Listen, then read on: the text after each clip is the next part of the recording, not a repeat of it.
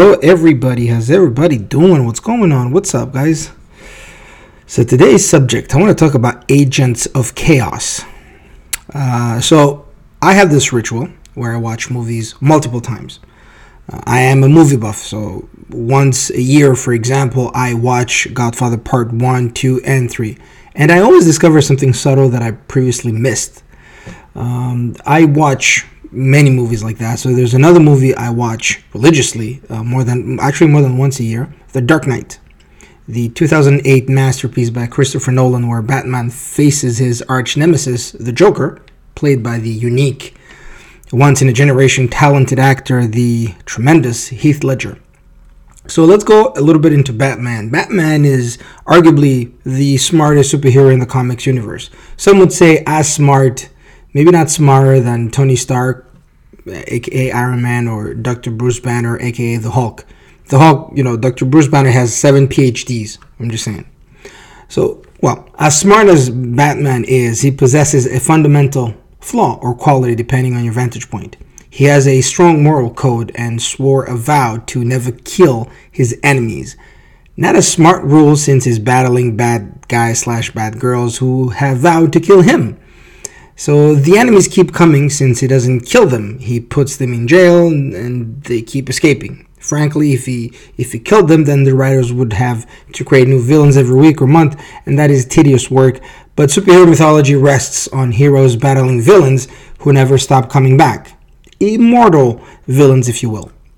Now, in the movie Batman Begins, the prequel to The Dark Knight, Ra's al Ghul, Batman's mentor and later enemy, says that your compassion is a weakness that your enemies will not share.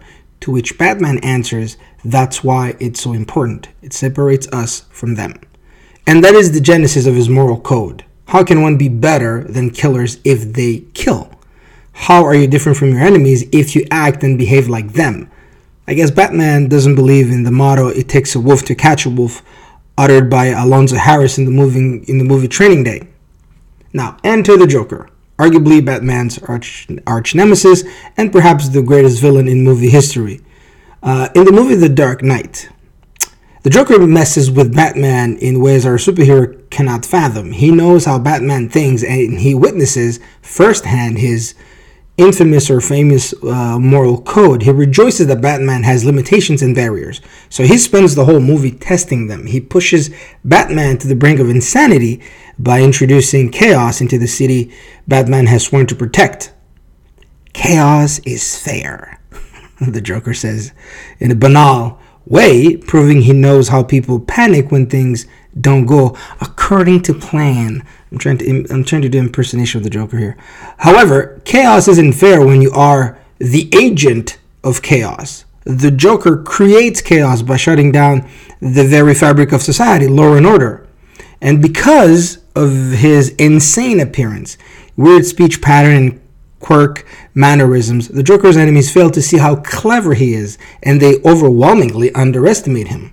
During the movie, we discover that the Joker is light years ahead in his understanding of basic human psychology.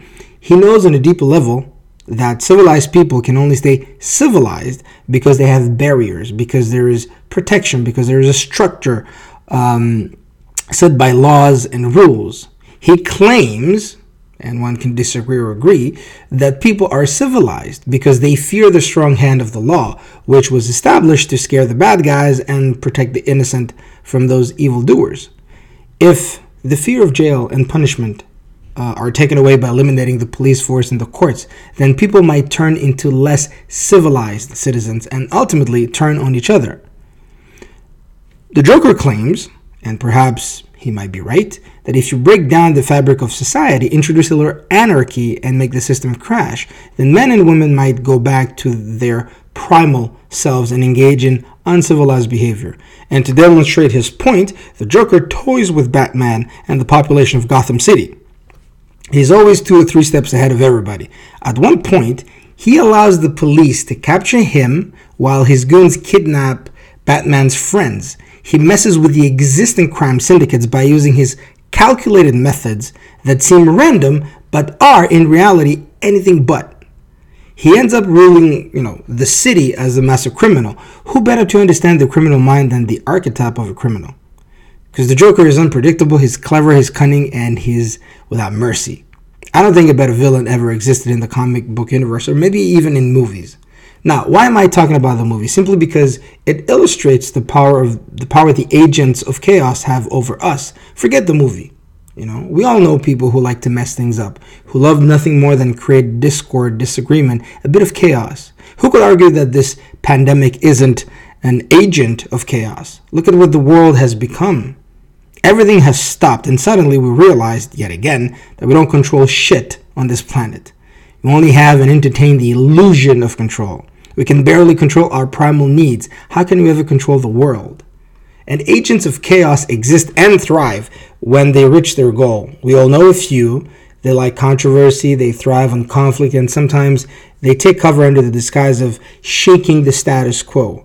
I'm saying this because I saw so many of them on Twitter, the literal hotbed for controversy, insults, confrontation, and actually pure insanity. They say they shake people out of apathy, but there is nothing noble in creating chaos when you already have an escape plan. The Joker talks about chaos, but he has devised a few scenarios of how things might go to his advantage, of course. That's not chaos.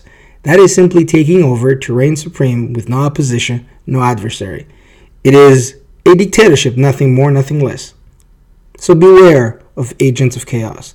They will use the term chaos, which technically means the inherent unpredictability in the behavior of a complex natural system, or the confused, unorganized state of a primordial matter before the creation of distinct forms, that's in physics, and a state of utter confusion. Those are the three definitions.